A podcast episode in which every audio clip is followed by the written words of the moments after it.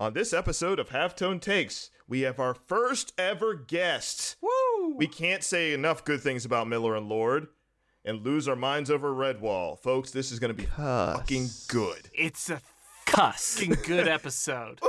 It's going to blow your fucking minds. Good blow your fucking dick off.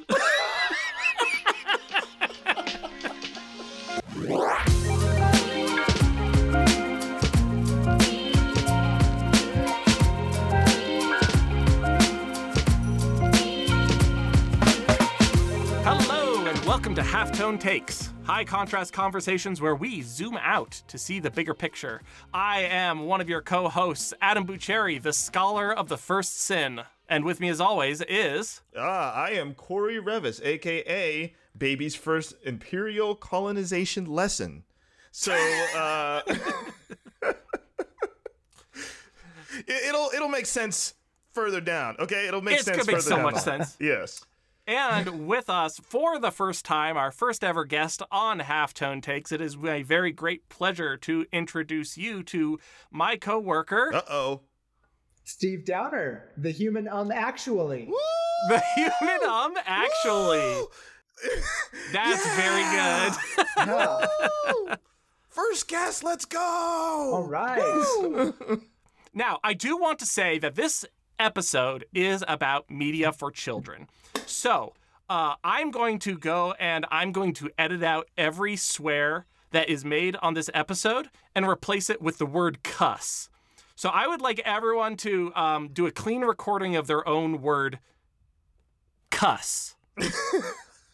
Yes. Um, I'm gonna go for it. Ah, mother cusser. Is that did I have the right spirit there, or just straight? Up to you. Cuss. I'm going to insert it with every cuss. And so that might be confusing, but like, I like the energy. Cuss. Cory, give me a give me a clean cuss. I'm gonna give you a clean cuss. Ooh, a little sexy. Yes, exactly. Um, That's what I meant. Mother cuss. Now we can just f- cuss and go wild. We can just lose our minds. There's consequence Were free. you, were you, was that building up inside you, Adam? Was that building up inside you? It Cuss. looked like Oh, it yeah. was. It looks like your head was starting to grow bigger. yeah, just yeah, need to yeah. let No, I've. I've deflated a little bit of pressure because Yeah.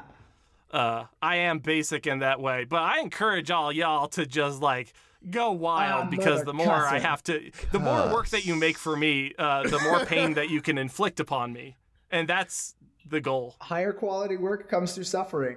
That's that's right. Also, Cory's cuss actually is more adult than most of our swearing. That's, gonna, that's what uh, I meant to do. So, like, would you rather hear the actual cuss word, or would you rather hear the hair on children's sexualization in my cuss word? Little little sultry, little Yes. sultry. It's good My stuff. sultry, my sultry censorship. That's what's happening. That's what's gonna happen. Absolutely. So, uh, Mr. Steve Downer, uh, would you like to introduce yourself to uh, uh, our audience? Who are you? What do you do? And uh, what makes you cool? Oh man. well, where to begin? Um, I am a I don't know, illustrator, animator, generalist. I think is the the hot phrase that that people use when they do a bunch of things pretty good. Um, yeah, I used to work in comic books for a few years before I joined the team that Adam works with as uh, an artist. So I spend most of my days drawing pictures, and miraculously getting paid for it. Uh, and I'm I not doing spend that- most of my days taking those pictures that he draws and making him move. Yeah. And getting him paid for that. Yeah. Ooh. So thanks, Adam, for making my work move good. Thanks, Steve, for making the work uh, look good. Making yeah. them When I'm drawings not doing that, I've got three kids. We live in uh, in the mountains, and I'm currently trying not to freeze my fingertips off because I am in my studio with the heat off so that it doesn't interfere with the recording quality. that we thank you for your sacrifice. Uh, me, on the other hand, I am in a closet, and by the end of this, I will be coated in a thin but like absolutely miserable layer of sweat that uh, is is a kind of cuss. It makes him look hot. Oh, it makes you look so hot. You need to put it on OnlyFans. That's what needs to happen. Meanwhile, Cody Get is so calling much in money. from the poolside in his tropical uh, bungalow. Up Who, there. me? no, I'm It's in my beautiful. office also sweating my balls off. I like seeing the And- dolphins swim by you in the background. He's got a big multicolored daiquiri, which looks really fun, and he's got a bomb pop. What is a bomb pop? that I like- got one, but I, I don't know what it is. It's like that red, white, and blue popsicle. That's like is It's a, a rocket pop, isn't it? it? is a rocket pop. I called it a bomb pop. That's Rocket because you're from. Pennsylvania. That's what they call them in the East Coast. I don't call, but I don't, but I don't call it a bomb pop, and I'm, I live in Pennsylvania still. The man's got Well, a here we call it a frozen dairy soda. treat. I can't Cuss. eat dairy. Dude, This went off the rails so quickly. I am very grateful to be here. It's the kind of energy that we uh, yeah, I uh, know this is this for. is this happens. Like you, you fit, you slid right into the into your role, and now we're all sharing the same brain cell, and it's fine. There's a ah mother cusser that in there somewhere. Yeah, I'm gonna I'm gonna bleep that out yeah. I was going to say just censor it with the cuss. Cuss. Yeah. Cuss. cuss. Cuss. Cuss. Um, cuss. Cuss. Oh man, the Fast and Furious, Just like the cuss. whatever you say, cuh. Cuss. Whatever you say, cuh. Shut up. Um, Ejectocito, cuz. move, cuss. Get out the way. um, that's a too fast, too furious goof.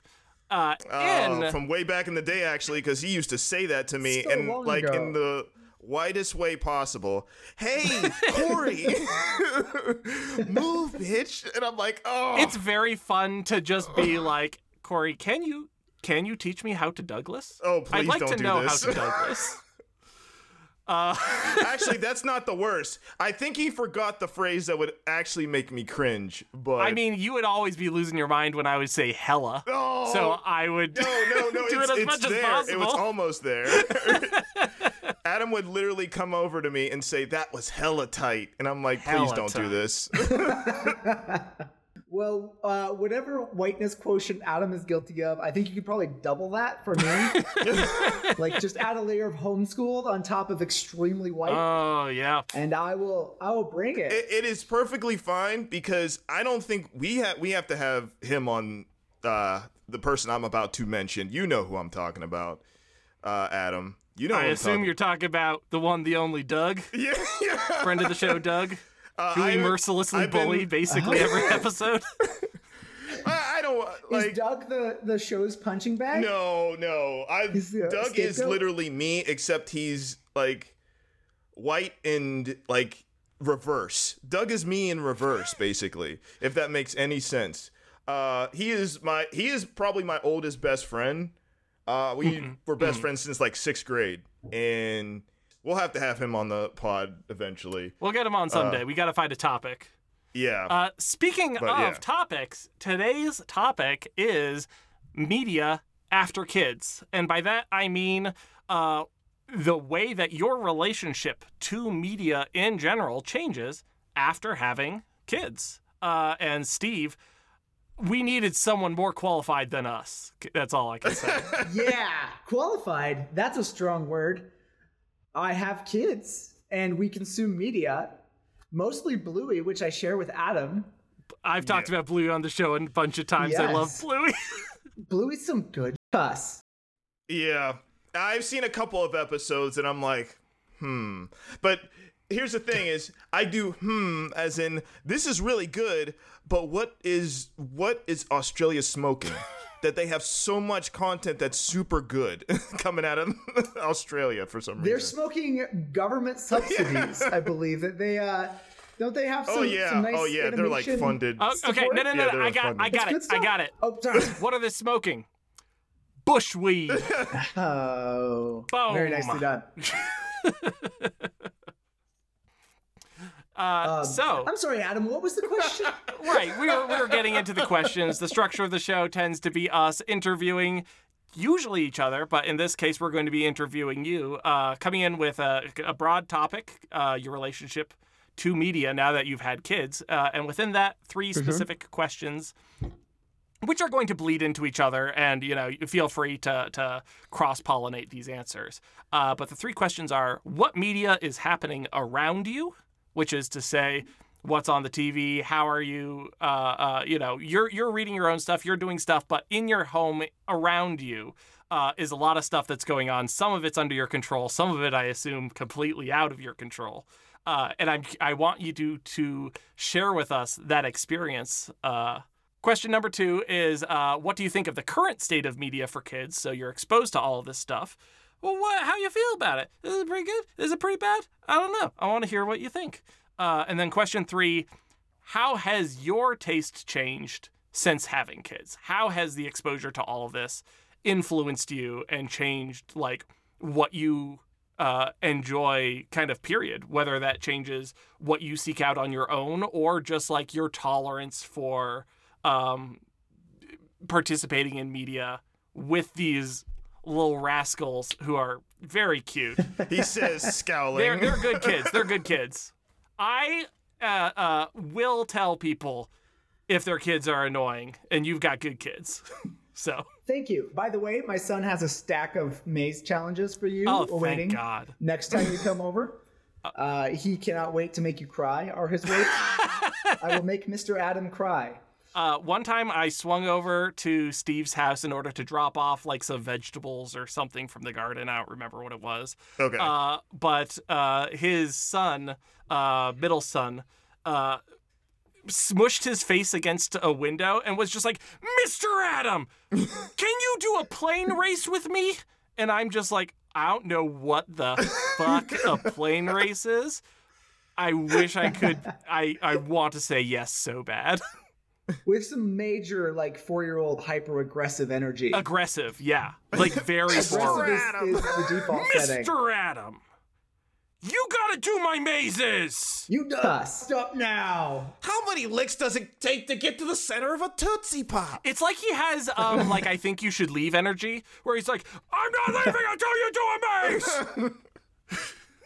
In that exact face, too. Wish you could have seen that on face. I think uh, Tim Robinson and Adam have a surprising amount of spiritual overlap. the more I, the more I check out, uh, I think you should leave. The more I'm like, this is Adam. Like, like this There's is a lot Adam. of. It is. This is It Adam when he gets hyped. This is crazy. So we had three questions, and they were great. I, I did want to say before you start, uh, Steve, is I am very much looking forward to this because uh, to your input because I basically uh, since I've been in like from like animation and been in, interested in all that kind of stuff, uh, all things media, I wanted to target kids. Like I I was big into wanting to make children's content or kids content or whatever like people like to call it nowadays. Like I just like the children's slash family, you know, wheelhouse. And I've always felt that I was able to like do that type of stuff better than a lot of other things. So I'm like, Yeah. I, I want to see what because I want to make it for like children and families. So I want to see okay, what are the adults thinking? What are you know how do they feel about certain content? Obviously, everybody loves Bluey, but kind of nobody knows why, except for the fact that they're like, "This. I wish I had parents like this." And I'm like, I'm not talking to you millennials and everybody else. I want to talk to kids. so, Yeah. so yeah, I'm very much looking forward to your input on all of this, and you know, just uh, what you have to say about all of this. Awesome. Well, once we get all the royalties sorted out, I will be glad to bring my kids on as co-guests. Yeah, Um, yeah. We got to get yeah, the once- legal once We get involved. the payment structure But, sorted. yeah. Uh, yeah. Once their child stardom is firmly established in the podcasting world, we'll really be able to build something here. I feel like Cassidy would make a really great interview subject where you'd just be like, "What's do, do- are, do you like snakes?" And she'd be like, "Hmm, let me think about that." It would get deep quickly. Yeah. What It'd get very kind of snakes? That's what she would probably ask. Exactly. She'd Yeah. get very introspective. That's that is true. Um, well, I'm excited to talk about this uh, because usually I'm used to being ignored, so that's great. as, a, as a dad, Uh huh. Right. Right. Right. um, you, your first question was was it what's in the air around you, basically? yeah. What media is happening around you? Yeah. So on a given day, man, there are only a few streams. There's you know, there's books and TV are the primary media that float around in our house. There's not a lot of video games. um, Not a lot of podcasts. Kids are a young for that. Check in in five years and we'll see where all that is. Um, but there's there's often you know two or three series that are being watched. It's usually something uh, very preschool friendly. There's uh, Octonauts. There's Hilda. There's Bluey. Um, and then we'll often be working slowly and painfully through some sort of show in the evenings as adults once the kids are in bed. Right. Um, it's often one of the you know the Disney franchise things because they own most of the things that I find interesting. Of course. uh, Star Wars or Marvel. Um, And, and we're talking about media just for just- for you after the kids go to bed, right? Yeah, usually there's kind of two streams. There's there's what the kids can watch and what we watch together, which is all kind of one bucket, and then there's what we watch when the kids aren't around, which is the grown up bucket, right? um, yeah, and that's that tends to be a bit more broad. And then there's whatever we're reading, which is my wife is much more diverse than I am with her reading. She reads a lot of authors uh, from all kinds of different backgrounds. Tends towards sci-fi and fantasy and kind of cultural things. Now we are talking about your wife, famous author Jamie Downer, author of uh, we are, uh, uh, we are. Wait, what? uh what what is it? Author of Moving walking through spaces. and the There we Memoria go. Box. Yeah. Yeah. Wait, wait. Are you are you actually being serious? Yes. Uh, Jamie is published. That's awesome. um, we, we're serious that my wife has, yeah, released a couple books. She's extremely cool. Um, she's extremely cool. Yeah, so she's she's uh, quite a bit more literary than I am. Um, I can keep up some areas, but I tend to read a lot of comic books, man. yes, sir. Makes sense. Uh, it's it's my default setting and has been since I was a kid. As soon as I figured out that it was a medium that was really fun. Um, so there's a lot of that in our house of me picking something up and being like, "Hey kids, is this cool?" And they're usually like, "Nah, old man, that's boring. Right. That's from the 1990s." yeah. um, and every now and then we'll hit a home run. Uh, and I think superheroes is the one of the big streams in our house because you know it's ubiquitous, but also it's it's one of my favorite. Uh, not genres, you know, one of my favorite areas of storytelling Yeah. is anything with superheroes. So lots of Marvel, lots of DC stuff, and there's a wide range of it. So that is almost always somewhere in the mix on any given week. Um, yeah, and then you know we have some music, but it's often filtered through like what is relatively appropriate for the kids, Right. and uh, not as much exploration there as there used to be, just because there's not as much time to listen to cool new stuff Mhm. without it being in a family group, um, which limits limits our options somewhat. For sure. Uh, yeah, so that tends to be what's what's in the air around us. Every now and then we'll get out to a movie. Every now and then, even rarer, we'll take the kids out to like a, a play or some sort of Oh, sure. You know local entertainment event, Yep. um, which is always a good time, but a lot of effort.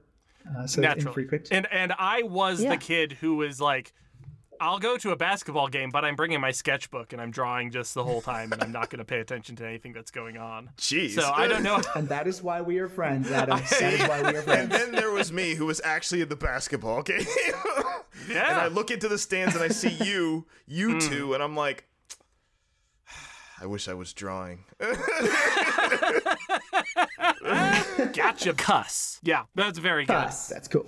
How much of Yeah. the mm, uh, t- maybe I'm phrasing this wrong, so take this uh, the correct way. How much of the media is stuff that you are bringing to the kids rather than stuff that the kids are bringing to you? That is a great question. Um, and yeah, I think I, I, I get the spirit of the question. It's probably like three quarters adult, like things that we bring to them, um, and 25% stuff that they discover. They're pretty young still. Uh, it was just the, the couple days ago that Cassidy, my oldest, who's in the first grade, Yep. she mentioned Among Us, which is something that I'm not that familiar with. Right. Right? It's a video game. It's got like spooky little jelly bean people. Yeah, it's a Um, cartoon, uh, uh, social deduction. John Carpenter's The Thing for kids. which to me sounds great.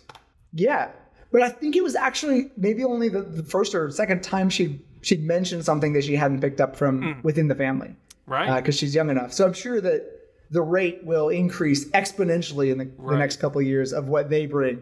But it's mostly mostly input, um, which I think is actually a, genuinely a pretty special opportunity to kind of lay some foundation for what right. good taste looks like uh, when they're young, and then you know they'll it won't be long before they take before they seize the means of production.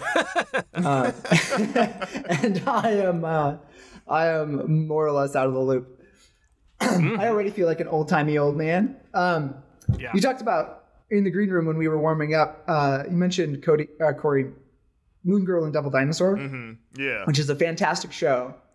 Um, we were watching some of the 1960s Batman show with Adam Oh West. wow. Okay. Uh, they had some free episodes online. One of my all-time faves. Yeah, it's great stuff. It's very old. Yes. I like it. Not all of the episodes are amazing. We watched an episode of that, and then we went straight from that into Moon Girl and Devil Dinosaur. I was like, oh, this is much better. Mm-hmm. this is much better than that episode of uh, the 1960s Batman. It's much smarter and snappier and beautifully animated. And that was something that uh, had been on my radar, but Cassie, my oldest, had wanted to watch it as she saw it, Okay. just you know, scrolling through Disney Plus. There, she was like, "That looks awesome. What is that?" I was like, "Yeah, we'll get around to it." As soon as we did, I was like, "Okay, this show's for you," but I am absolutely here for it. yeah. So it's kind of a feedback loop, right? Like I'll give them one, they'll give me one, but more or less, we're in a season of introducing our kids to stuff and trying to set like a, like a minimum threshold of quality because there's a, there's a lot of shit out there. Like curated a little bit. yeah, it curated a bit, um, but not hold the reins too tightly because there's a lot of stuff that I don't know about that's great. Mm-hmm. So sometimes you know taking cues from other parents or kids who are tuned into different streams that I am can have a lot of fun for all of us. Can have a lot of pleasant surprises. Yeah. Cory, do you have any follow-ups on that? Oh no, I'm just thinking of Moon Girl and Devil Dinosaur and how good it is. Yo, that one episode where uh, what was it? It was like the lights were out and it was all sound stuff. oh, oh. Like there's an episode where like, it was um, all really cool audio Yeah, yeah. audio visualizations. yeah, it, it through that, the whole third act of one episode. And that's hilarious because that episode, I'm pretty sure, is about gentrification. So there was a bigger message when it like Uh-huh. Yeah. on top of like just the cool, you know, almost gimmicky style of that episode. Mm-hmm. I was like, Are we talking like a, a Norman McLaren like style of like visual representation? So, uh, to to people out in podcast land who may be unfamiliar, Norman McLaren is an animator who specialized in doing visualizations of uh, specifically like music and rhythm stuff, and is most well known for in Fantasia. There's one short which features like the sound of violins, and then you'll see these abstract shapes of like violin strings playing um, to give visuals to like visual context to the uh, uh, The- the music that's audio. happening in the yeah, background. the audio.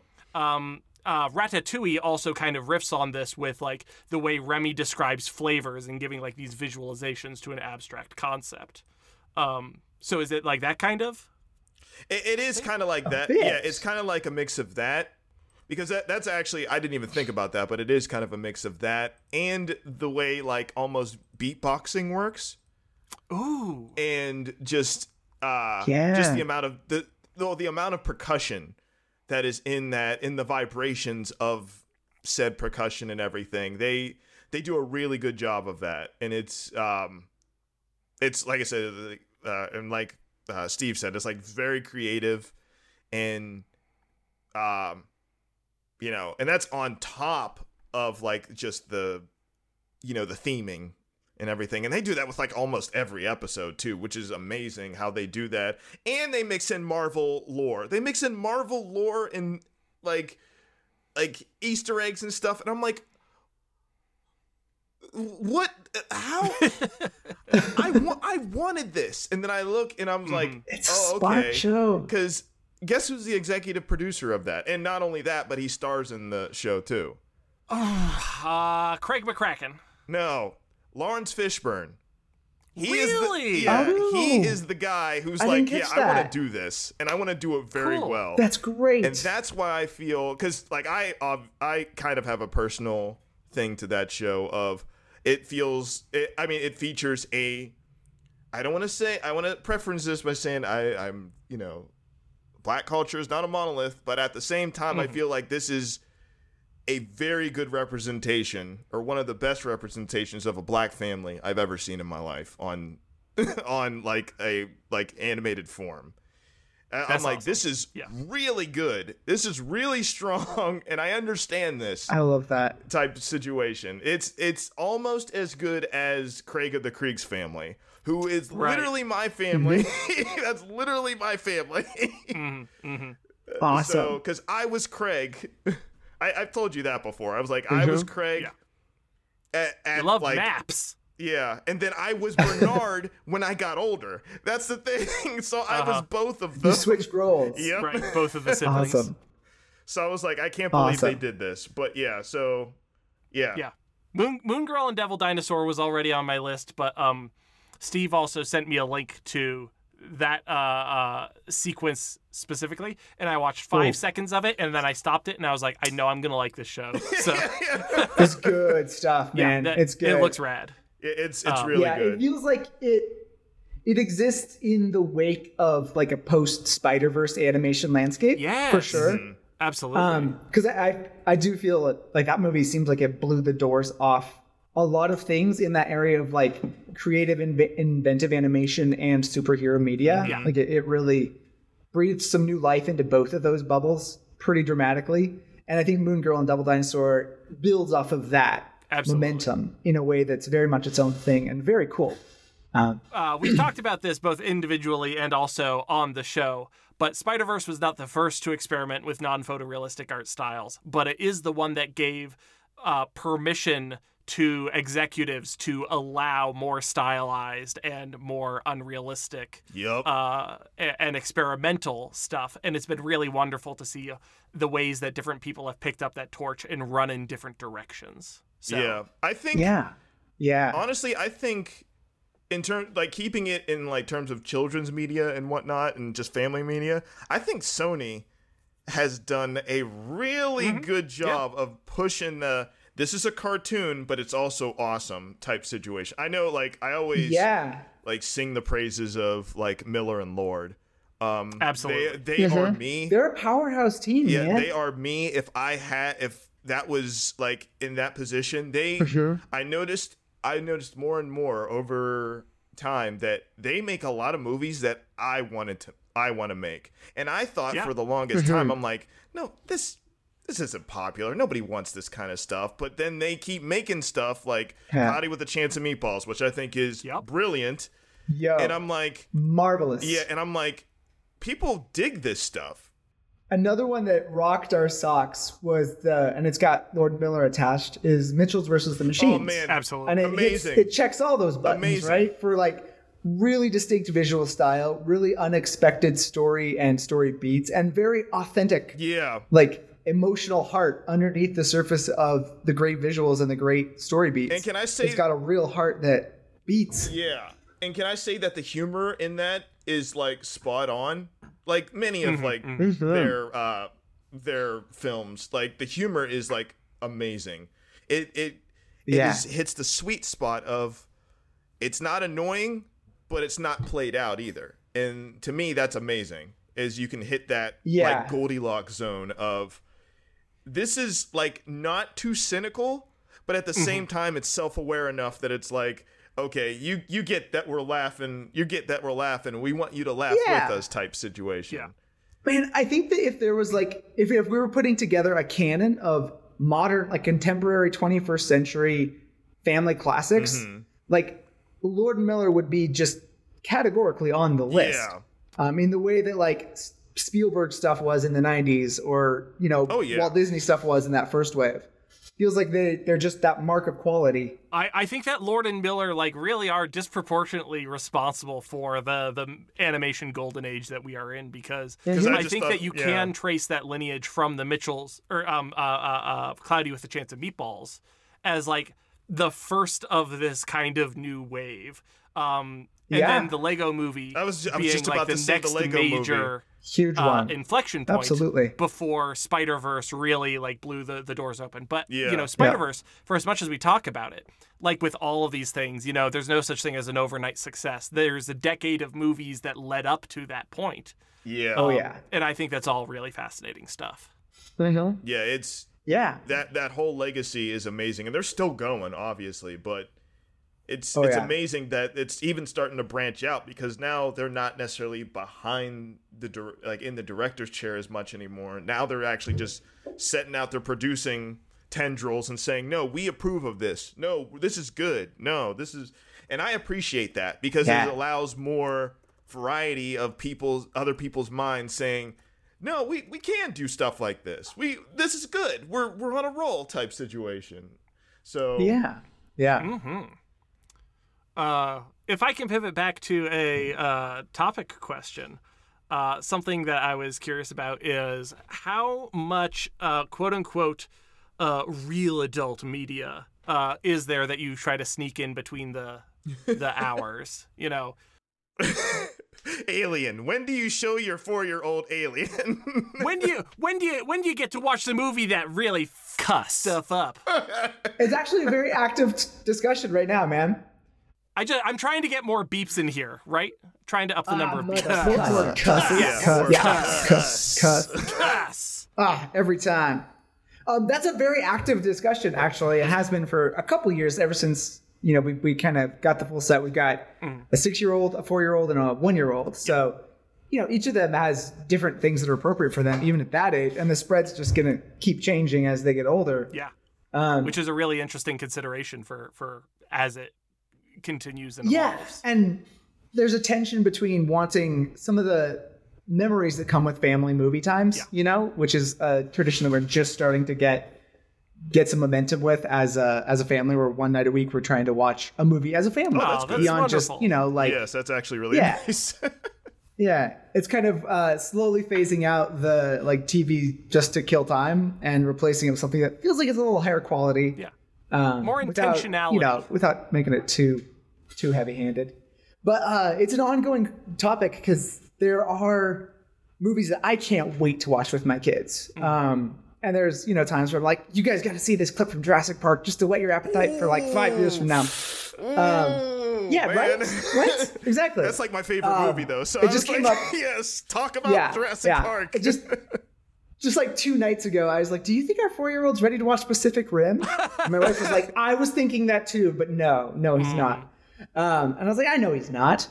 But uh, I can't wait for the days when he is. Exactly. Um, we've we've been slowly adding in things that are not necessarily made for kids because I, I think of you know great movies that a lot of them come from the Disney canon over the years that are you know made for all ages, but when you talk about them, people think of them as kids' movies, Yeah, and mostly it's animated films, um, which I adore. I've always loved animation and admired what they do.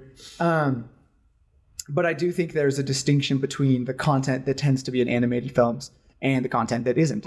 Um, with you know, you have your heavy metal movies that you s- you're probably not going to have my kids watch heavy metal just because it's animated because I'm not stupid, um, and it's a medium, not a genre.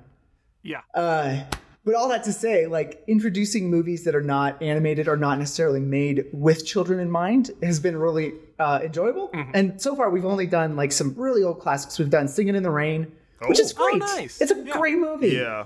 And uh, we did the Adventures of Robin Hood with Errol Flynn Yes. as a dashing psychopath. We, yeah, we, we had a good talk about that and just like Yeah. uh, uh, uh, Errol Flynn's like unhinged Joker energy, where it always just seems like he's about to So fucking good. snap. where he just cannot wait to stir the plot up to some mayhem. Yeah. Yeah. Like he's he's totally chaotic good. Um, Emphasis on the chaotic though. But that movie is one where, you know, my six year old, we got to the end and, you know, he stabs the villain and the villain falls dramatically off a staircase and flumps on the floor. And I was like, oh shit, did we did we go too far? Did I uh, is this going to be upsetting to to my kids who haven't I don't think seen any on-screen deaths before, especially in live action. Right. And my daughter's like, is he dead? I was like, yeah, sweetie, he is. I, I like tried to soften it. She's like, good. Yes. Uh-huh. Because the story worked. You're gonna go far. She got the story. You're She's like, go this far. guy's loathsome. This character is is atrocious, and you know, for the story, this is this is justice, and it's good that the the hero stopped the villain. You know, Yeah. and it's simplified. It's a very archetypal movie, and it's great. I adored it. Um, but they've surprised me with what they can and can't handle. We watched The Incredibles two a couple nights ago Mm. Yeah. for another family movie night. And that's one where my four year old was really upset by the beats in the story where Mr. and Mrs. or Mr. Incredible and Elastigirl are mind controlled. You know, in the third act, Oh. spoilers. Because for him, the idea of your parents not being safe is Yeah. one of the scariest things imaginable. My six year old was just like, this movie rocks. Uh, this movie's great. The baby is hilarious. Uh-huh. The action is great. Well, I think Um, I'm not at she all be the bothered by same this. age as Dash. I think. Uh, Like, yeah, I mean, our family maps really well to The Incredibles. She's kind of like about Dash's age, but we've got a girl, a boy, and then a, a baby girl. Yep. And uh, yeah, like my, my son at one point was shouting, like mapping each of us to The Incredibles. He's like, I'm Dash. I was like, Papa, yeah, you are. Watch this, and then he just runs full speed into a wall. Oh, yeah, And it's it's, like you were not there. hurt whatsoever because babies No, just no, no. bounce. Just No. And at the end of the movie, he was like, uh, I didn't like that. We need to give it away. Uh. That's what he need to give it Um, away. Yeah. Wow. Yeah, yeah. Harsh. He wanted to make sure that it doesn't come come to get him again. Um, and so we, we stretched his comfort zone. You know, it was it might have been inappropriate, and he wasn't like having nightmares or anything. And I don't think it harmed him at all. Right. But I think that gentle stretching of their comfort zone and stretching of what they are exposed to. I mean, I'd rather be the one who's there for that than anyone else. Um, That's awesome. I trust myself to know them and introduce them to new things in a measured way that's appropriate. And there will be a day when they get to watch Alien, and it'll probably be a little younger than they should be because I am not a patient man. Mm-hmm. Um, and that will be a good day. You, you want Yeah. to hear another tale of Doug? Uh, Doug was introduced Yes, to please. Alien at eight, yeah. and he loved it. Oh, good he said his mom's just like, eh, it should be fine. And he's like, nah, this My is wife- this is one of his favorite movies of all time. It That's it good. had zero scars. It left zero scars on him. My wife has a very similar story where she said that her parents were just too tired to tell her no. and so she watched Alien with them and loved it. She's like, Why are you showing me this? This is scary. Don't stop. yeah. Well, I mean, I have. I think we. I think maybe we all have kind of a similar thing. I, I'm leading into this because. I did want to ask you a question, Steve. Um, but Sure.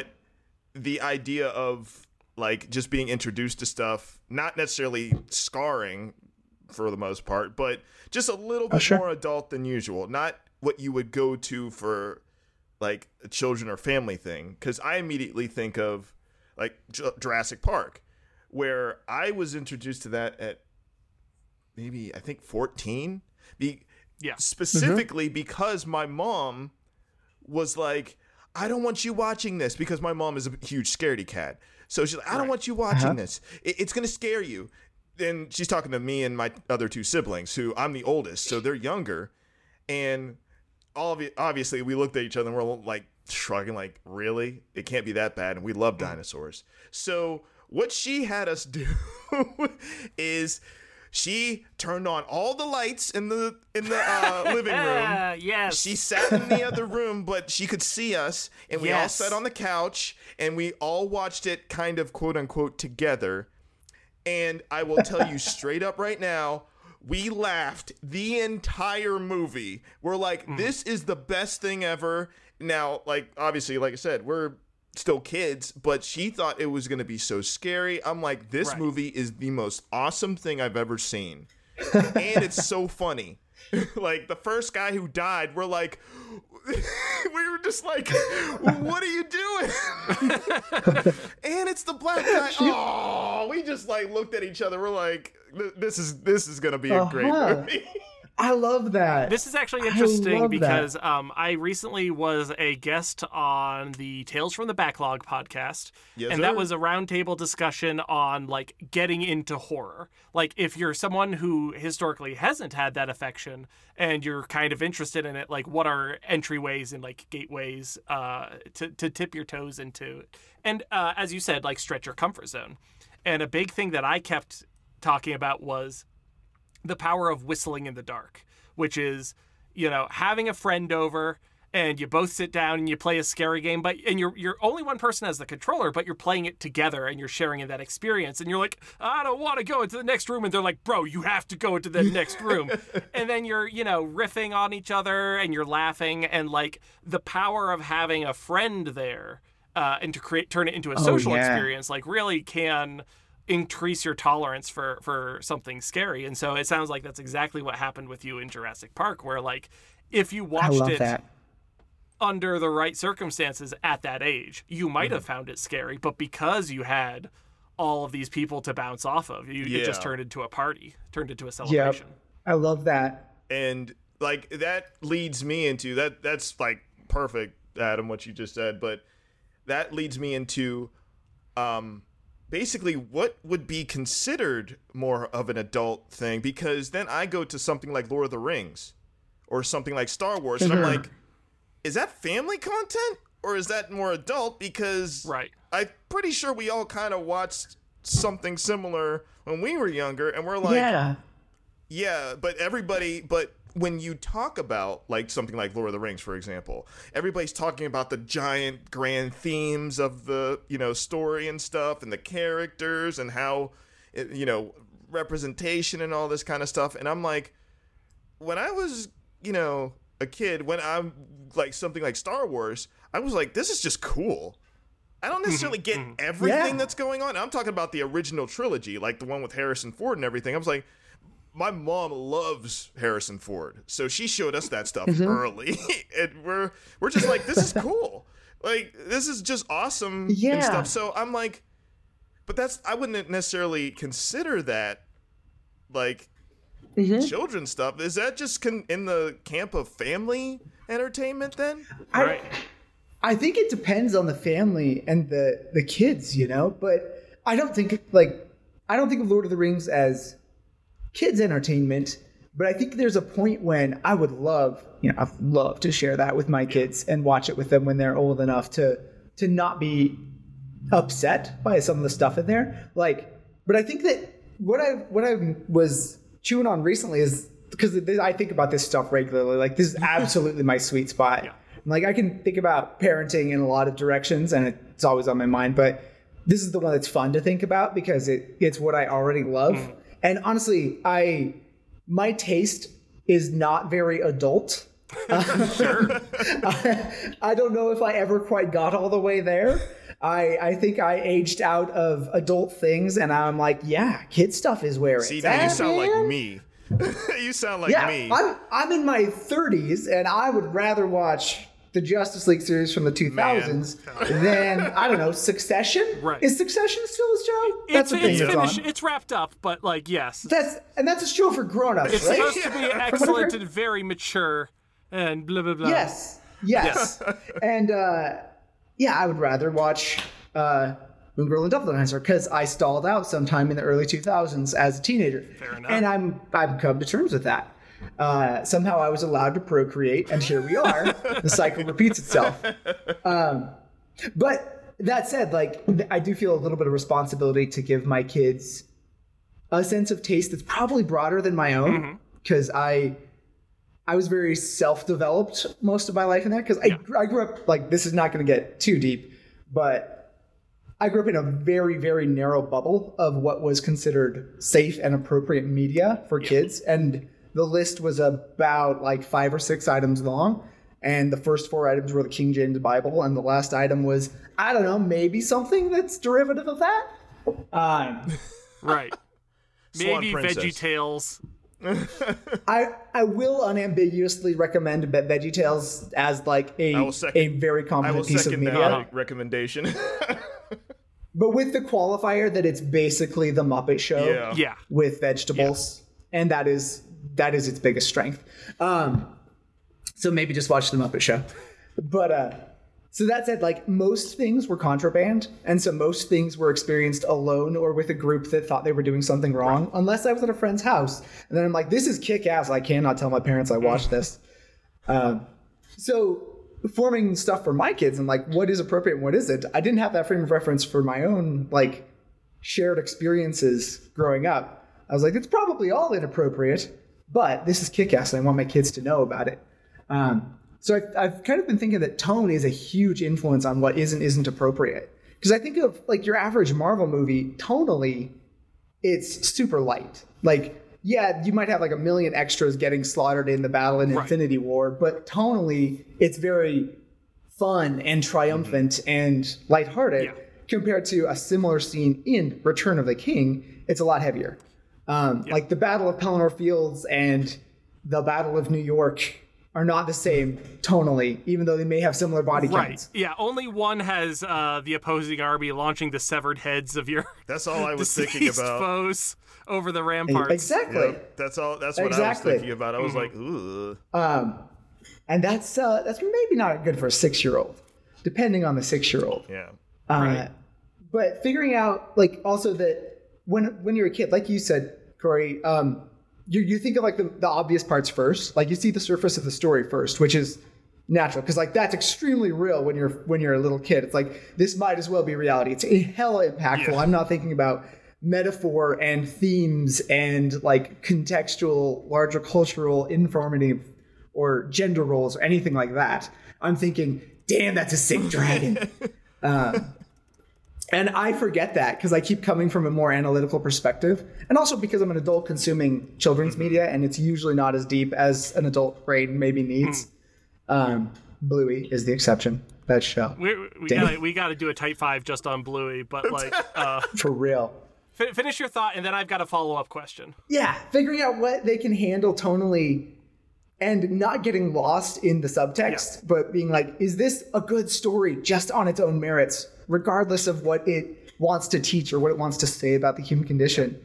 Is uh, something that I think is like my first question to answer with them. And then it's like, okay, is this going to have so many new things that it's going to be overwhelming in terms of what what it represents, and if it's you know a ton of stuff that like is is completely outside their bubble of violence or sexuality or you know just people being shitty to each other like okay there's probably something i can find that's intermediate to kind of graduate them to this content because i don't think just throwing them in the deep end is is actually healthy Yeah. So so my follow up question was going to be, um, the way I'm going to phrase this is, mm, how much do you have to deal with the danger of Trojan horse media?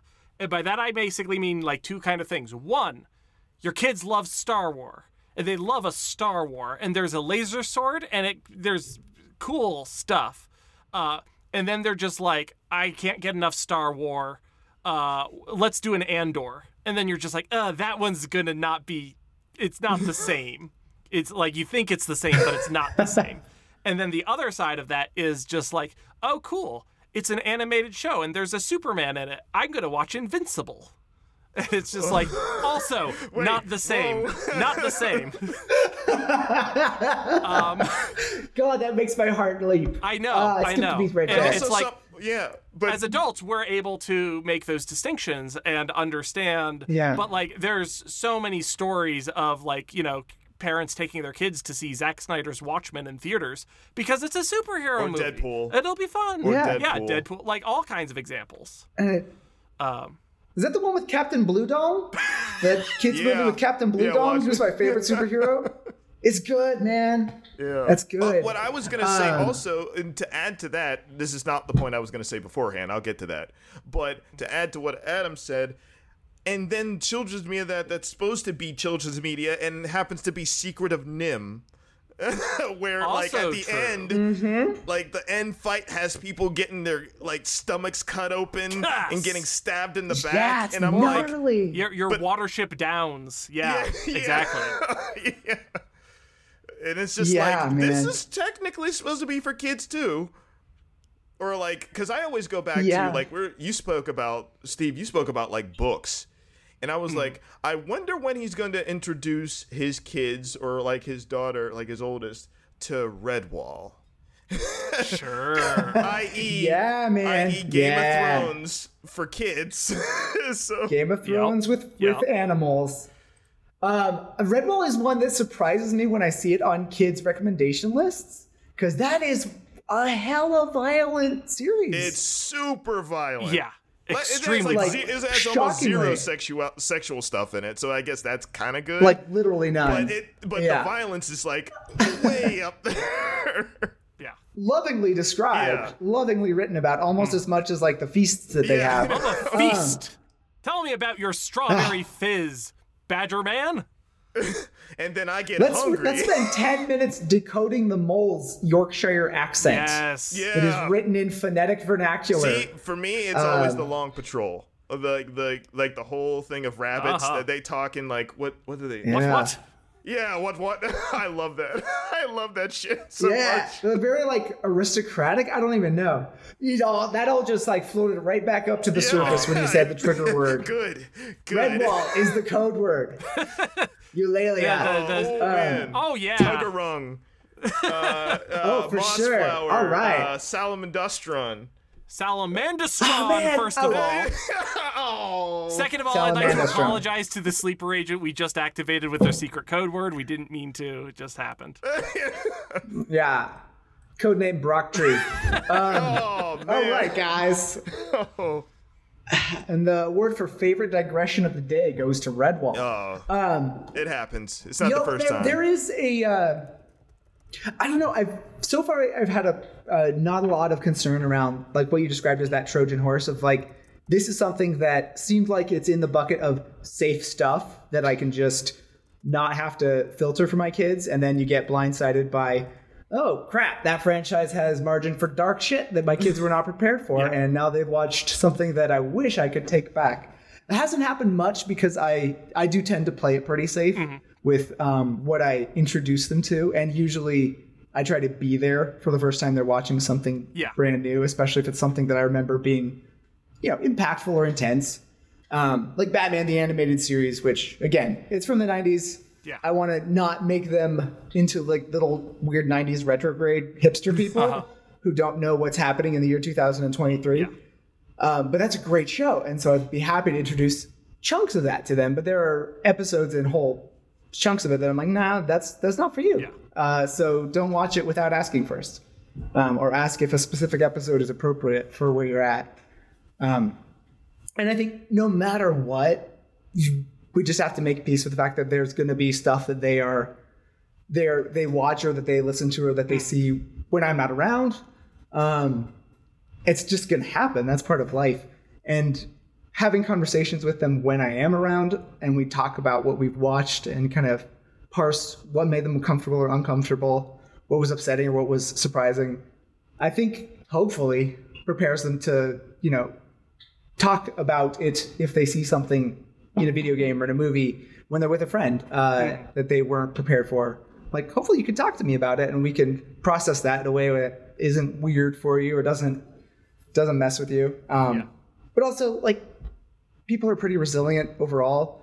You're probably going to see some stuff you're not ready for, and you're probably going to be okay in the long run. I don't want to get paranoid or put too much weight on it because at the end of the day, a movie is a movie, and they're probably not watching like Rosemary's Baby at the third grade sleepover. Uh, and it's probably going to be fine because most of the people, most of the time, want to want to be treat kids pretty safely. Um, I'd actually be more worried about them watching too much Paw Patrol than too much something that actually challenges them. Because I think, like, you know, if you get too accustomed to just like the visual equivalent of white noise, I think that's probably less healthy than seeing something that challenges your brain more than it's ready for. especially in that Time. stage of like development. Like, Yeah. I, I, I mean, for me, like, there was a similar um, thing.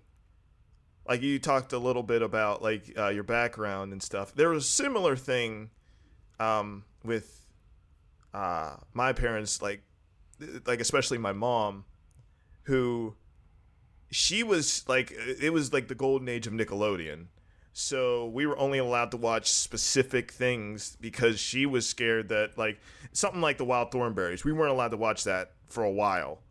And we have to we had to I remember I had to literally convince my mom, mm-hmm. "Mom, this show is about animals. You like lear- us learning about animals, right?" it, it was something like that conversation. And then she's like, "Okay, that's great. That's fine. But don't watch um, Rugrats. That stuff is gross and it reminds me of Ren and Stimpy and like She she's just anti Klasky Csupo and their cussed up little guys. yeah, well, it's it's more of Is it like the grotesque aesthetic just it- threw yeah, her it off was for the more of- jump? yeah, it was more of that. Like, if it looked gross, it was Ren and Stimpy. It was one of those Sure. thing, those Oh, classic sure. things of what are you playing that Nintendo for when I'm clearly have a. PlayStation controller in my hand? But like, stop playing that Nintendo. It was one of those situations. right. Um, Yeah. And uh, obviously, as we got oh, older, man. she kind of just like, okay, whatever. But I remember distinctly, like, no Rugrats, no Wild Thornberrys. Hey Arnold was a big ask. Uh, and Hey Arnold's like one of my all time favorites, but that was a huge ask. Um, like, man, there's like the entire, unless it was, um, which is funny because she would get on us about like uh, animated stuff, but the live action stuff that they had on Nickelodeon was fine. Like Right. all that and everything, Uh-huh, which was uh-huh. basically S- SNL for kids, and that was fine. Yeah. But you know, I remember like, no, no, I don't want you watching any like Rugrats. That that that reminds me of Ren and Stimpy too much and everything. Mm-hmm. And eventually, I ended up watching Ren and Stimpy anyway, and I was like, this actually isn't that bad because then that was like the eve of SpongeBob, which was like the new Yeah. Ren and Oh, yeah. Stimpy, and you know. Until mm-hmm. and I remember early SpongeBob, she was like, "Oh no, no, no!" But then she started watching it herself, and she's like, "Okay, this is fine because this is ah, funny." And so I'm good. like, "Okay." I gotta wonder how many of the like hard pass boundaries are based on like a two minute first impression Mm-hmm. from a parent who just does not have time to actually do the due diligence. Yeah. They're just like, it's it feels better to just do a blanket ban on that thing that I cannot be bothered with. I mean, And I, that- I I think that's one of my secret fears that I'd be that guy. And I'm like, I hope not. It's never been easier to be informed. Yeah. Uh, I mean, it sounds like you're not. It sounds like you're doing a good job of like, you know, uh, like you and your wife are basically easing your kids in to the water without just Yeah. pushing them off the edge and saying, "Eh, you'll Oh, you'll sure. you'll swim. You'll learn to swim." Yeah. Uh, I mean, I was gonna save my compliments for the end of the show, but like, I genuinely find you uh, not aspirational because I ain't having no kids, but like, uh, y- really admirable as a, a parental figure, and I think that you really have uh, a wonderful philosophy and approach to. Uh, you're doing all of this with a mindfulness and intentionality that I think is somewhat rare, uh, and I admire it. Thank you. Yeah. I was going to be flippant and say that I learned it all from Redwall, but I think actually I should be honest and say that my wife gets a ton of the credit. Like, Yeah. Um, she's one of the most intentional people I've ever met, and the care that she brings to relationships and thoughtfulness about every area absolutely goes for for how we uh, how she relates to our kids, and I'm lucky to ride her coattails most of the time. Also fair. Big shout Uh, out to Jamie. Yeah, Yeah, Yeah. she's great. Yeah, she's and I she's a treasure. and I do want to say that uh yeah I second Adam. Not the whole uh no having kids thing. Me and my wife we do want to have kids eventually. Um oh, nice. but we aspire kind of to be parents like kind of like what you're doing especially in terms of my wife and your wife it ba- basically sound like they're the same person so i'm like Awesome. because you said singing in the rain and i was like oh boy that is that's hard Uh, uh, so I was like, It's a good one. She, she like, Uh, yeah, like, cause that's how like a lot of she grew up with like a lot of old school stuff, like Golden Age, and she's like, a lot of Mm-hmm. this stuff is good for kids. I mean, not in terms of like, oh my goodness, like violence, but in terms of at at the very worst, they'll just get bored because I'll have no idea what's going on. Yeah. But if you introduce that as stuff I- early, like it's like, oh Mhm. man, I love uh, like musicals and old school like Mm-hmm. stuff like that. So Yeah. and to be to be honest, I had to require them to not run off when we were watching Singing in the Rain. Uh-huh. Because there are bits where, you know, the characters are talking and they're talking about things that my kids don't have context for. Yep. Because it's about, you know, the movie industry in the 1940s and it has no bearing on their experience. And then someone sings a song and that's great. yeah. Um, and there's a big reveal at the end that is a little bit conceptually complex, where it's like this person is stealing another person's credit for their creative output, and this person is torn onto whether or not to be loyal to the bigger project or to be loyal to the person they're attracted to. That's over their heads. But they felt like the hell yeah, Lina Lamont got her comeuppance Yeah. at the end of that movie in a way that was really visceral and satisfying. And I think part of the whole project of of giving them media that is a little bit ahead ahead of where they're at is stretching their attention spans mm. and challenging that in a way that I don't think would naturally be challenged if they were only exposed to contemporary media. Mm-hmm. Um, because things are pretty damn fast paced these days, and the stimulus is pretty constant. Um, and older media is just wired different. But there's a lot of treasures from the back catalog, you know, of especially movies, I think, um, that I'd love for them not to have to wait until they're adults to to figure out. Like I'd love them for them to to know who Charlie Chaplin is and some of the great films from nice. the you know the the beginning. I feel like Buster Keaton would li- like would go over Buster pretty Keaton would well. swing. Yeah. Yeah, and honestly, 30s movies, especially from like that first gold age of Hollywood, are hella fast paced. Yeah. yeah. Like They're uh, moving, Adventures of Robin Hood they're doesn't have any. Yep. Yeah, it doesn't slow Very- down, very man. And modern. it, Wizard of Oz is similar. yeah. Yeah, um, and I think of even like the Maltese Falcon. That movie does not slow down Yeah. at all. Um, I was pretty impressed when I first saw those. So I had a question for both of you guys because as I think about like media for kids and what I want to introduce my kids to and what they're going to introduce themselves to, I hope, uh, whether I'm around or not, I think of the the power of like. It's a hell of a thing to have that first impression of something that you've never seen before Yes. or a genre that you've never seen before. Um, I think of the first time I watched a James Bond movie when I was 11 or Oh, so. man. I had never seen anything where the good guy killed people before. Oh, it yeah. was like a new concept to me. I was like, that's only a thing that bad guys do. The good guy is just icing people. I think I saw Goldeneye, so Oh, pretty yeah. good sure, introduction. of course. Or I also think of like high concept sci-fi stuff. Mm. Uh, the first time I saw something like that, I think it might have been Jurassic Park, or it might have been. Uh, no, let's go with Jurassic Park for the sake of discussion. And that like that movie scared the ah mother cusser out of me because dinosaurs were eating people, and again, it was it was like visceral and larger than life in a way that I wasn't ready for. But I love that movie. Yeah. Um, and I think that if I had not found a confiscated copy of, uh, you know that you know the story in the Batman series where he gets his back broken and Jean Paul Valley takes over as Batman, but slowly loses his mind and becomes Azrael Batman. And there's that bit in the middle where he takes down Bane after Bane has taken down Bruce Wayne, and he's got those sick like claw Yeah. gauntlets that he's made as kind of his first first uh, adaptation of the whole Batman thing. Extremely 90s. Yeah. Oh, yes, and it's just sealed in my soul.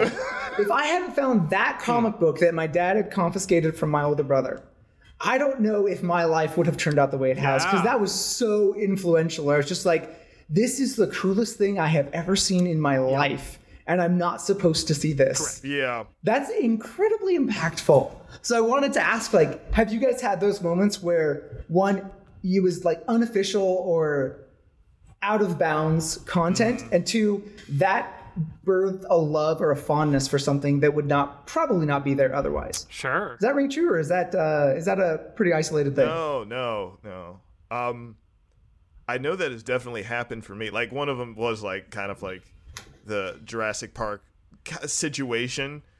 Um, but when it, like I remember it wasn't really necessarily specific for me, but I definitely started looking at a lot more, um, like uh, I would I would just say like content like that, like Jurassic Park. So I just basically I in my mind I graduated to PG thirteen movies, any PG thirteen movies. It didn't matter what it was, but then I remember was it a mark of quality? yeah, it, yeah. It, I just Yeah. wanted to see stuff. I wanted to see, okay, what else is out there, and I distinctly remember watching Blade Two uh, because it was on TV. Because that was this is the age of like cable. So if you had basic Yeah. cable or just a little bit better, you could find something on TV, and you're like. Just looking around, making Oh, sure your parents yeah. aren't around, and being Oh, like, yeah.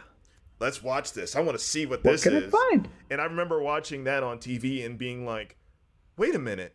Well, for me specifically, I'm like, wait a minute. He's a superhero and he's black mm-hmm. and it's live action. Yeah. And he's the he's the you know, he's the main character. It's freaking cool. this is Yeah. awesome. He's the fucking coolest, let's be clear. yes, it, it was amazing. I was like, and then I found out that wasn't PG-13; it was rated R, and I was, I thought I was even more cool after that. I was like, oh, Yeah. I watched a rated R I'm movie by myself, Yes. and it was awesome. Yep. What a great introduction to that, though. Mm, like yeah. that is that is a perfect jumping on Oh point. yeah, and then I couldn't. And Yeah. then after that, I was like, wow. I guess the the uh, possibilities are endless for me. And then obviously, as I got older, it was like, oh, I thought everything was like this, but Yeah. it's getting better. So I was like, yes, more, more. yeah. Yeah, man. for, for the spirit of the question, like how much like transgressive media was there? I feel like the closest that I can come to, uh, like my version of this would be like when I was, I don't know, too young, probably eight or ten, you know, that range. um, I did get like real into Mortal Kombat as like yes. Yeah, there you and, go. and it was mostly just like arcade machines and me watching the attract mode and watching other people play, just being like, "This is so crazy. This is so much crazier than anything else." And it's there's dragons and karate and like fireballs and stuff, and there's so much blood. Like that's nuts. And so like I would just have sketchbooks and they were just filled with drawings Yeah, of man. dragons because I love dragons and Mortal Dragons. Kombat. Tons of oh Mortal man, Kombat. that is absolutely kick ass. I never knew this, Adam. You had fighting game roots and you didn't tell me. Yeah, but playing is boring as sucks. Like who cares? oh, shut up. Just do a crouch, crouch sweep. oh, shut up. That's that's like How the do you know about crouch sweep? That's like the best joke in the um the new Mortal Kombat movie is that like it's a matchup and it's like Kano versus the person with the sharp hat. I don't remember who they are, and he's just like, "You think you could beat me?" And the person just like crouches down and does like a sweep kick, knocks him off his feet, and he gets up. He's like, "Okay, you got lucky." And then they just do it again, and he knocks him down again. He's like, "Okay," and then he does it a third time. He's like, "Bro, you gotta stop. You can't just keep doing the same move over and over." I God, I love that. It's very funny. I love the fact that you That's so said good. Kano or and the person with the sharp hat. I'm like, I'm pretty sure that is Kano. So No, uh, Kano's got the No, no, robot no. eye. Kino's the glowing eye. yeah, that is but yeah, that's Kano. Who? Oh man. who's who's the guy with the razor hat? He's Liu Kang's adopted Yes, brother. I yeah. know that, Yeah. but I can't remember his name. I'm Ah. blanking, and I and I play fighting games, and I'm blanking. I'm like, oh, because all I can think of is Lao. Raiden Hey, right Siri. now. It's Who's Kung the Lao. guy with the It's Kung sharp hat? Yeah. I'm getting uh, Oddjob. Guys, thank you so much for Come on, making my guys. anecdote accurate. Now it's way better. Um, actually, Ah, mother cuss. Cuss. cuss, cuss. Cuss. I'm trying to sneak it, get as many in as I can. Son of a cuss, cuss, cuss, cuss. Cuss. So yeah, uh, now very late into the episode, but let's uh, uh, wrap up with those next two questions. That first question, I you answered we have two questions left. you answered Crap. the fuck out of that first question, and like, mwah, great stuff. This is what So- usually happens. lightning So round. we've talked so much about all of this different media and all this stuff you're exposed to. What's your impression on the current state of media for kids? Uh, you know, particularly Hmm. in contrast with what it was like when you were growing up. Not just in terms of what was available, but like what was Yeah. available to you. Oh man, okay. This is um this is the most uninformed take possible because I do live in It's a an narrow anecdote. bubble. It's not a However, yeah, it's an anecdote. this is this is anecdotal. It's a half uh, tone this is not a statistical study. uh, it is. It's. I mean, it's the best of times. It's the worst of times. Which true no matter when you're asking the questions. There is such a breadth of visual inventiveness in kids stuff today that is very different. Like I remember what 90s kid. So we had Animaniacs, which was great. We had the Rugrats stuff. We had Klasky Csupo. We had Nickelodeon. man. we had Disney. We had like Disney Afternoons, which was very homogenous, even though I loved some of the stuff. Yeah. Um, but there was, it was like, you know, there was a range of what you could do with 2D animation. There was all the mediocre, and I didn't give a fuss about like live action Disney afternoon programming. Mm-hmm. I was never very much of a Nickelodeon guy. There was always Ninja Turtles on somewhere. There was like enough to get by, and it was fine. It was better than the 80s, I think. Don't tell 80s people I said that. Uh-huh. um, uh-huh. but man, I, I feel like this like streaming era, internet era, trying to keep up with YouTube era, and also like creator stuff. It's great. Like it, it is an ocean of stuff that is cool. That is much broader than when I was a kid, and we have everything from that was good from when we were kids right at our fingertips, Yeah. which you couldn't say when you were were growing up, and all you could do was go to the video store or the library if you wanted to get new stuff. It's all literally like inches away.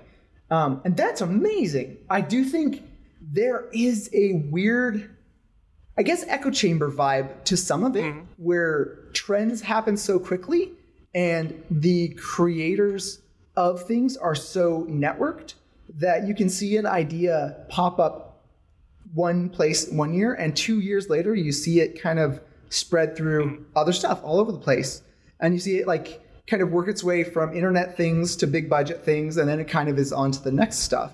And that is weird to me because that is not what i remember um, but i also am not seeing it from the prime audience perspective of a little kid. I'm seeing it as an adult who's like, oh, what are my kids doing these days?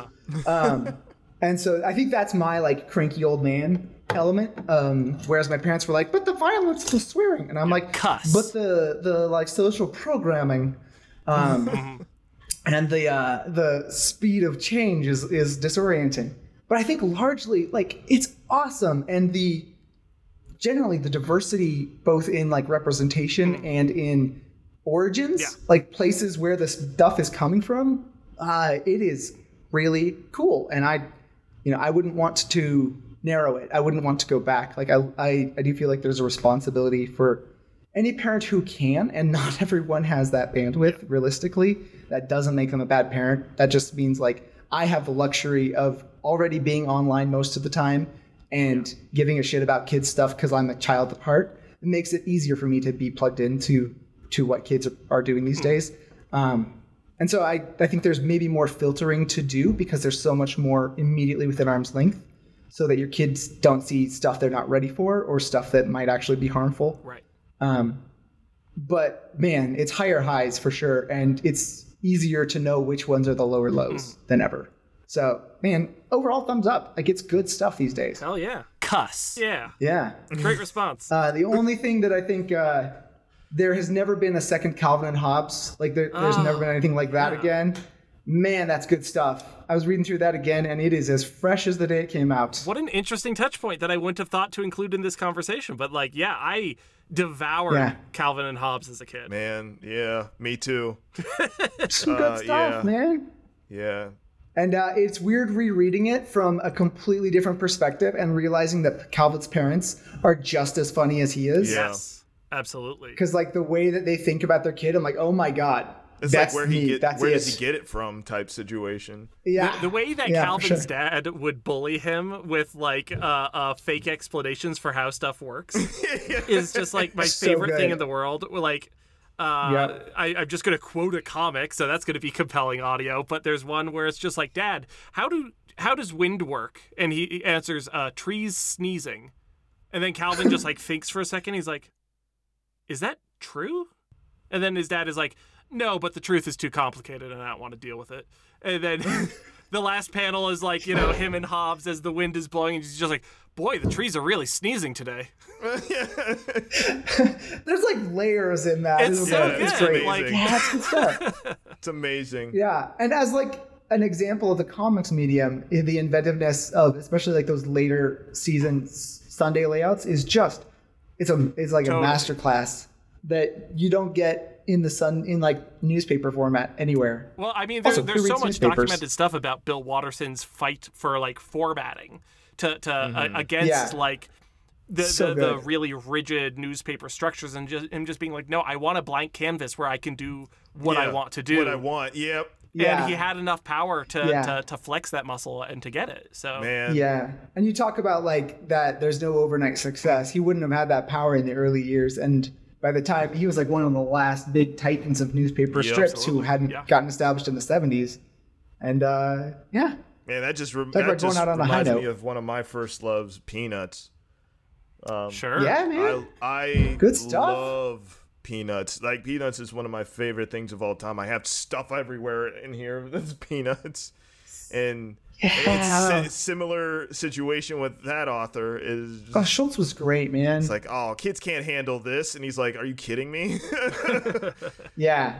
I love that. I think the things that stand the test of time, the things that I love sharing with my kids that are all ages media are the things that don't talk down to a kid audience. Yes. Cuz you outgrow that stuff as soon as as soon as you blink, you know? It's it's for such a narrow audience. Yeah. But the stuff that's timeless, like that's it's so good. The stuff that's for anybody, I, Yeah. I so good. I feel like that's Yeah. maybe a much better way to talk about.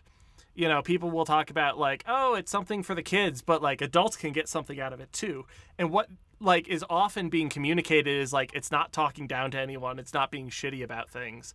It's Yeah. treating, you know, th- this children's media uh, with a level of seriousness and like responsibility. Maybe is the right yeah, word. Yeah. Um, Yeah. you know, uh, I they're too young for it now, but like uh, I've talked endlessly. I've talked your ears off both of it uh, about Steven Universe, Mm-hmm. and like that show goes places while still being a kid show. It's still like firmly a show about a kid and it's for children, but like Ah, good. uh, it has you know an arc about like the concept of consent. There's so much about like redemption and like how you can move forward after doing bad things. Like how do how do i repair a relationship after i was wrong?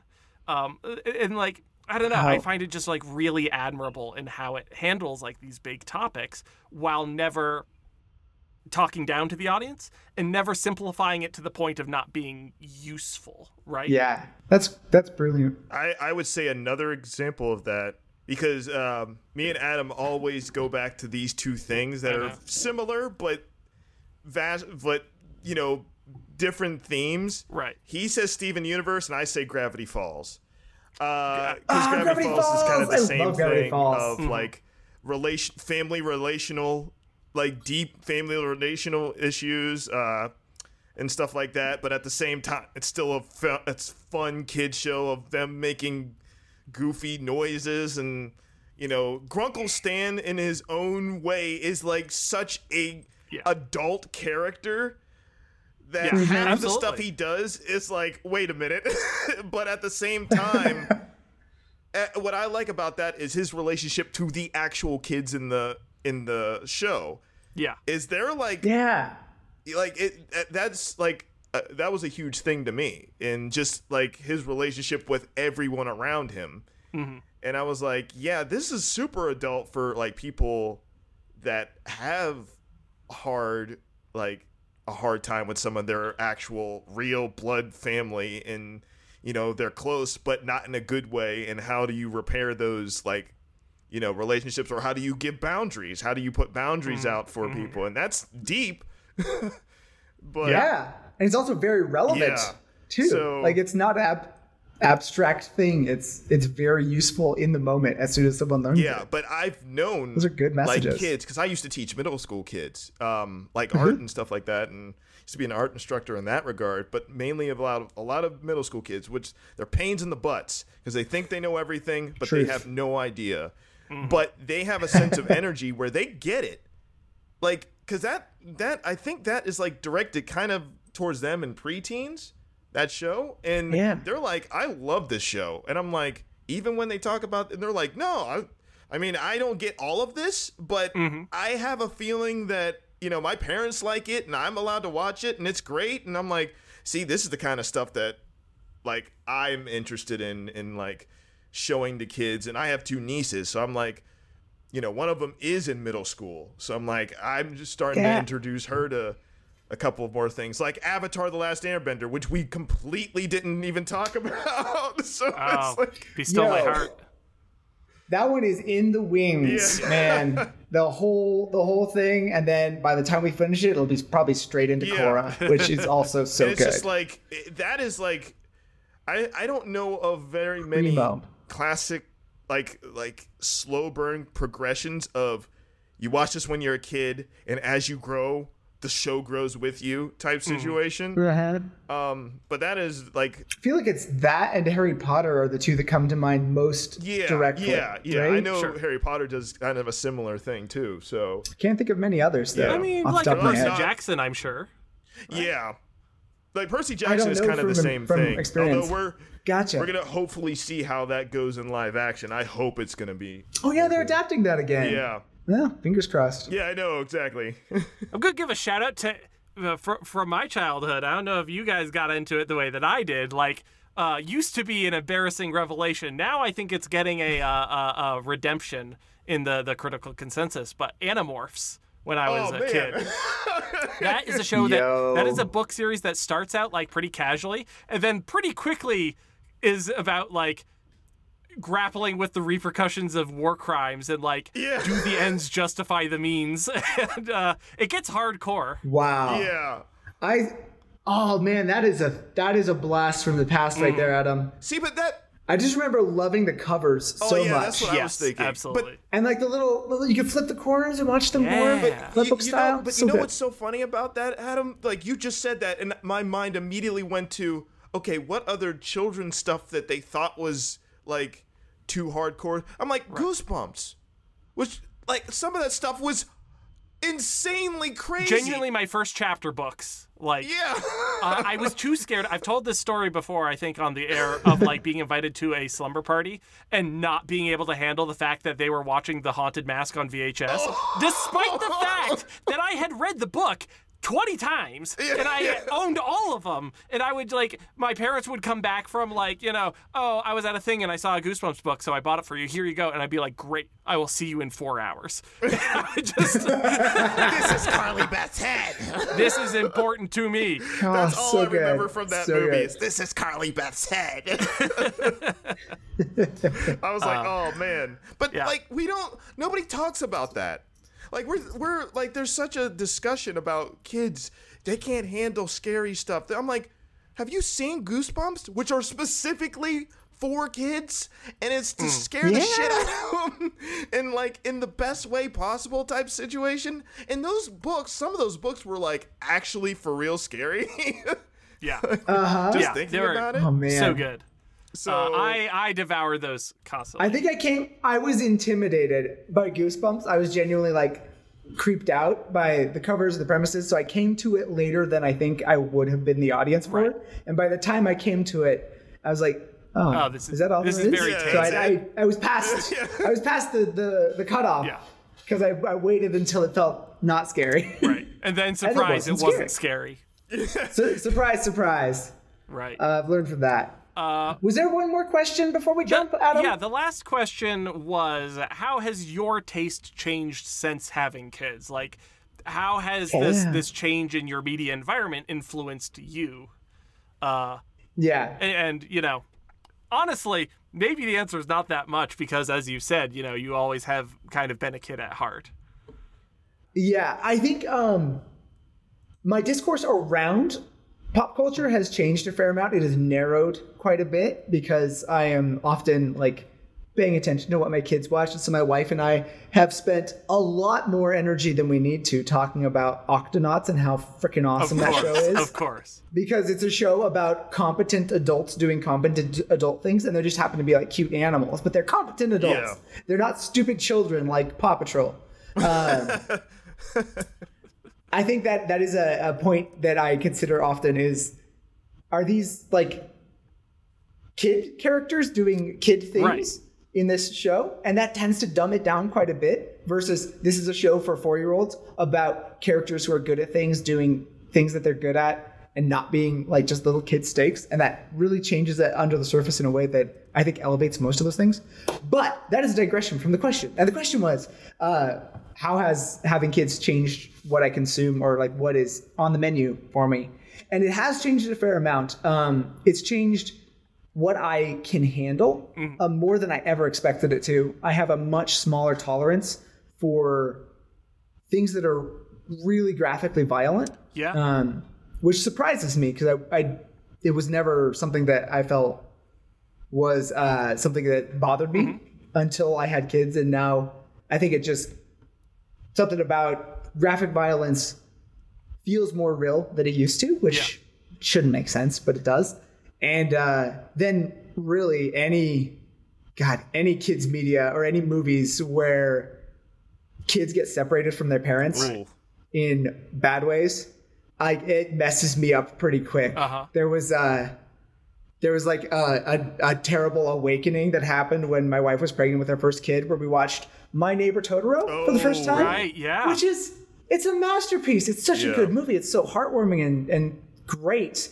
But you know, the climax of that film is the the four year old gets lost Yeah. because she's trying to go find her mom, and it's like that was just a like a truck upside the head of realizing, oh shucks, I'm gonna be responsible for a human being's life yeah. that is that is a thing.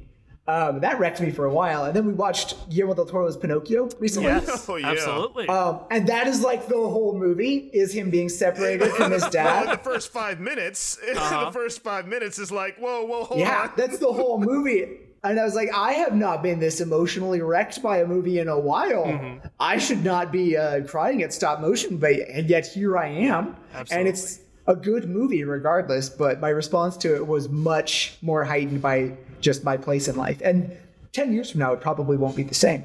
Um, that'll be nice. But uh, I think I'm, I'm more sensitive to stuff like that for sure. So my own consumption, regardless of like context, has changed. But I do tend to watch less stuff overall. I tend to consume less overall because my life is more full, and that's something that's a bit tough sometimes. Where I wish that I had more time to just read or listen or draw or th- like watch something. Um, so I'm my like what I consume has really narrowed a lot, and things like going to movies has mostly dropped off. Right, right. Um, because babysitters, man, babysitters are a, Complicated. a It's it's a it's a racket. large hurdle to racket. going out.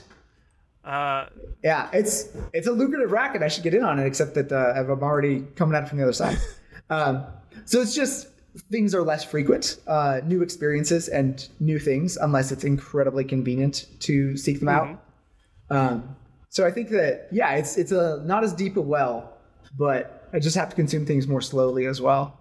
Uh, but the good stuff is still still there. and I'll it'll be there when I get around to it. Eventually, I'll watch Andor, probably when I'm 50. of course. awesome. Yeah, Well, thank you so much for being our first ever guest on the show. I think that your answers were sincere and thoughtful, and uh, you were an absolute pleasure to have on. Uh, Aw, the feeling is entirely mutual, gentlemen. Thank you so much for having me. Um, I'm gonna say it the short way. You a real one, Steve. Use You's a real you. one. I appreciate that. that's great. And uh, I look forward to hearing many more halftone takes from you guys. It's a Oh, delight. thank you. Thank you like so much. we very much Yeah. appreciate the the love you've shown us like throughout like this podcast and just talking with us and um just just uh I I in my opinion I don't know if I can speak for Adam, but I just like uh the presence of somebody just to hang out with and just just to Yeah. you know shoot shit and stuff like that and be like informative but actually have that same kind of nah this is fun this is we're talking about cool stuff guys very much appreciate that Yeah, absolutely. Yeah, it is cool stuff. I echo that sentiment. Uh, Steve, you need to drop. Uh, Cuss. off. Get the Cuss. fuck out of here. Leave. Cuss. Leave. All right, I cuss. I will. Also, okay, last note, you can cut this from the episode. I just wanted to gush about the fact that my favorite director from the Justice League series was Joaquin Dos Santos. Yes! And he was like the lead Yes, director sir! on Yes! Across the Spider Verse. Yes! And that just like, I was Oh, like, my guy, thank you. my guy, you arrived. somebody saw it other Right? than me thank you Oh, yeah. like, yes Yeah, he's so good. he so graduated Good. All right, guys. we all knew he could do Right? it we all knew he could do it Yeah. We were behind you the whole way, my man, and now you made it to the big time. oh man i was so happy right, when i saw that so yeah so good. Thank you so much. Okay, so our guest Steve has uh, just dropped. Uh, again, thank him so much for joining us. Uh, absolute delight. Uh, a genuine privilege for him to be my coworker and for me to get to interact with him on a regular basis. Uh, but as for us, we have been Halftone Takes. If you have any questions, comments, or suggestions for a topic of an episode, uh, come send us an email over at halftonetakes at gmail.com. yes. If you've enjoyed listening, please give us a rating and review on Apple Podcasts, Podcast Addict, or wherever else podcasts are rated. Word of mouth is the only way to grow. So if you like this show, don't just tell a friend. Tell that uh, director. Who's the director? oh joaquin dos santos Go tell him. go tell Get him him. Tell him that we talk some sugar. He'll like it. Oh, I man, if he got on this podcast as a guest, Bruh. I would cuss bricks and then eat them. You want to make Cory cuss bricks. Yeah. So get that message to him. Get that? No, I'm dead serious. If anybody knows him, if you have any connections, get it out there. Tell him. Tell him I love him. Tell Tell him, him. I. Tell him. Um, But anyway, yes, and Yeah. also we have a um a uh Instagram account. So check us out at on Instagram at Halftone Takes. Uh, I'll I'm going to start posting regularly just snippets of stuff. Um, if we mention things on any of the podcasts, hey. you won't know the context of it unless you listen. So you might want to listen, and then you'll be like, listen, "Oh, bro." that's why he posted that." Um, I don't get it, but I'm still gonna follow. Cory has been releasing little doodles for the episodes, and um, recently you did one for the anime episode where both of us are in like Lupin the Third style, yes, and which we didn't even talk about in the. the I know, and I and I love Lupin the Third. yes, um, me too. but like that is genuinely like one of my favorite drawings that anyone has like my favorite representations of me that anyone has ever done like i, I Oh, yeah. find it so charming Well, it, it's I loved it. It's yeah, it's us. I, I I'm really happy that you really like that because I I kind of felt the same way. It's like our personalities hmm like in anime form, and I actually kind of love it. yeah it's really good i please check out that instagram because i find it so charming yes. Um, yeah, so that's today's episode. I have been Adam Bucherry. I am an animator and game designer. You can find my tabletop games at boocherry.itch.io. That is boo like ghost, cherry like fruit. Cory, who the Cuss. fuck are you? Who the cuss are you? I am Cory Revis. I'm an illustrator and comic creator. You can find me on Instagram at E A R T H U R underscore one. So that's Earther one. I'm on Instagram. Uh, check out my comic, Dawn of Time. It's on Webtoons. It's pretty awesome. Um, I'm still working on stuff because I had to upgrade my computer, so uh, it should be out soon in the next episode. So yeah, and also. Uh, I, I, we talked a little bit about this a little bit off uh, mic, but I am going to be trying to do some YouTube stuff with for the podcast soon. So you might, Oh. if you're lucky, we have a special thing coming up uh, soon. I'm I'm going to say soon that you guys might be interested in. Hi, uh, my name's Chekhov. I'm going to just put this great gun here on the mantelpiece. it's probably not going to come up later, but I just wanted you to. Is it loaded? Oh yeah, like for uh, sure. oh yeah. Oh, Quote, oh yeah. for sure. oh yeah. See ya. See ya. oh yeah. Oh yeah.